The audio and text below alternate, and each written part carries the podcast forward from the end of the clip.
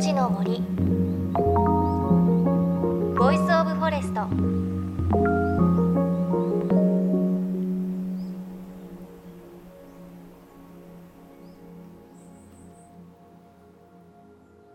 ジェイエフエヌさんじゅうはち 局結んでお送りします。命の森ボイスオブフォレスト。おはようございます。高橋真理恵です。東日本大震災からいちねんはんが過ぎました。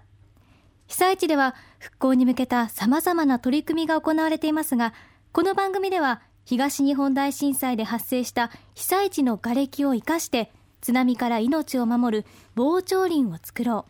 う、日本にもっと森を広げようという取り組み、森の頂上プロジェクトに焦点を当て、その活動を追いかけていきます。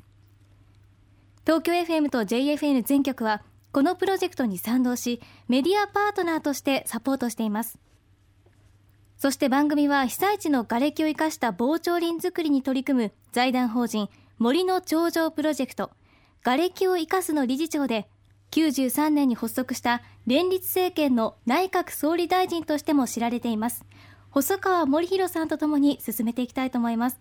細川さん、よろしくお願いします。おはようございます。では早速なんですが、細川さん、まずこの瓦礫を生かすという取り組みですが、ご存じない方もいらっしゃるかと思います。どのように生かすのか教えていただけますか？えー、あの東日本の方はですね、まあ、瓦礫をどうするかということが非常に大きな問題になっているわけですね。えーまあ、広域処理とかなんとかということが言われて、えーまあ、九州の方まで持って行ったりして、えー、処理をしようとしたりしてますけども、えーえー、なかなか進まなくて、まあ、困っているという状況が続いているわけです。で、私たちはそういう状況の中で、この瓦礫をそんなにそのあちこちにわざわざ持って行ってばらまいたりするんでなくてですね、できるだけその近くのところで、えー、少しいちメートルにメートルぐらいの穴を掘ってですね、えー、そこにその掘った土と瓦礫を混ぜ合わせて、もちろんその毒物は排除するわけですが、えー、そこにほっこらとしたマウンドを作って、その土地その土地の自然の植生の木、えー、タブとかシーとかカシとかですね、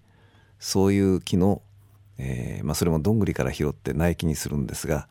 えー、さんじゅっセンチよんじゅっセンチになった苗木を、えー、そこに植えていくと、まあ、にじゅうねんさんじゅうねん経ったら立派な森になっていくでしょうから、はい、まあ、それがその防潮林としてですね、えー、きっと大きな効果を発揮するだろうと。えーまあ、それを、えー、東日本の海岸沿いさんびゃくキロにわたってですね、じゅうねんかん、えー、約きゅうせんまんぼんの木を植えていこうという、まあ、壮大な計画なんですね。で、それはおそらくその震災から復興して立ち上がっていく日本の、まあ、なんていうのか、シンボル的な事業になるだろうと、えー、だからぜひ、えー、国民的なプロジェクトとして、えー、国家プロジェクトとしてこれを進めていければいいなと思っています。命の森のボイスオブフォレスト。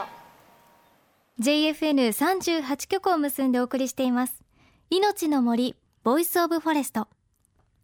森の頂上プロジェクト理事長で元総理細川護熙さんとともにお送りしています。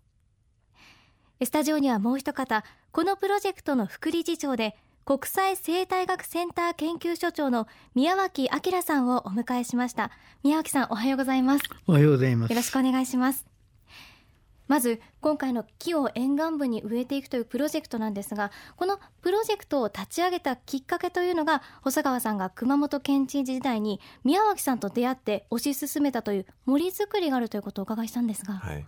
えー、っと知事をしてた頃ですから、もうにじゅうごねん以上前になるのかな。宮脇先生がたまたま熊本の方に見えて、その頃あの緑のさんばい増計画というのをやってましてね、はい、あのとにかくできるだけ街路樹でも何でも緑を増やしていこうで、まあ、一つの村に一つの集落に一つの森を作っていくと、まあ、一村一心とかなんとかというようなことも言ってましたが、えー、それとかたまたまあの熊本空港のそばにですね、森を作ろうという計画があって、えー、それを早速宮脇先生にお願いしたんです。空港の森と言いますけども、今立派な森になってますが、そういうことがご縁で、えー、まあ緑のその増やしていくことを全般についていろいろと宮脇先生からあのご指導いただきましたので、それ以来のご縁なんですね。で、今度こうして、えー、この震災の後、えー、この瓦礫を活用した森のプロジェクトというのを考えておられるということを、えー、伺って、それもぜひお手伝いしようということでお話を始めました。なるほど、はい、そういったふたりの出会いをお伺いしたんですが、宮脇さん、今回のこのプロジェクトは被災地沿岸部に命の森を作るということを築いていくとしていますが、なぜその森が私たちの命を守ってくれるんでしょうか。この東日本大震災があった時、私は現地調査しますと、白砂青松と言われた松なんかほとんど二次災害三次災害になってますけれども、多賀城というところがありましてですね、仙台平野のちょっと南のそこも全部やられてるんですけど、たまたま今からじゅうねんぐらい前にいっぽんさんじゅっセンチの土地本来のタブの木やシイの木やカシ類を植えたのがそこだから島に残ってるわけです。周りは全部数百台の車も流され、家も流されてる。やはりこれは本物とは長持ちするもんであって、でそういうその具体的な例がありますから、あるいはその土地本来の何百年も何千年も生き残った木がいちまんにん近い方の命を救ったはずなんです、はい、そういう具体的な実例を含めながら、命を守る森の防潮堤、はい、それになかなか皆さん分かったりってやってくれなかったんですけれども、本当に私にとっては細川先生がこれだけ本気になってやっていただくのは大変感動してますし、細川先生がおっしゃったように国民運動としてできるとこから足元から詰めていきたいと願い、毎日悪戦苦闘しているわけです、はい、本当にこう復興の妨げとなっている瓦礫を現地で、広域ではなく現地で建設的に処理することで、こう命を守ることにつながるということがよく分かりました。ありがとうございます。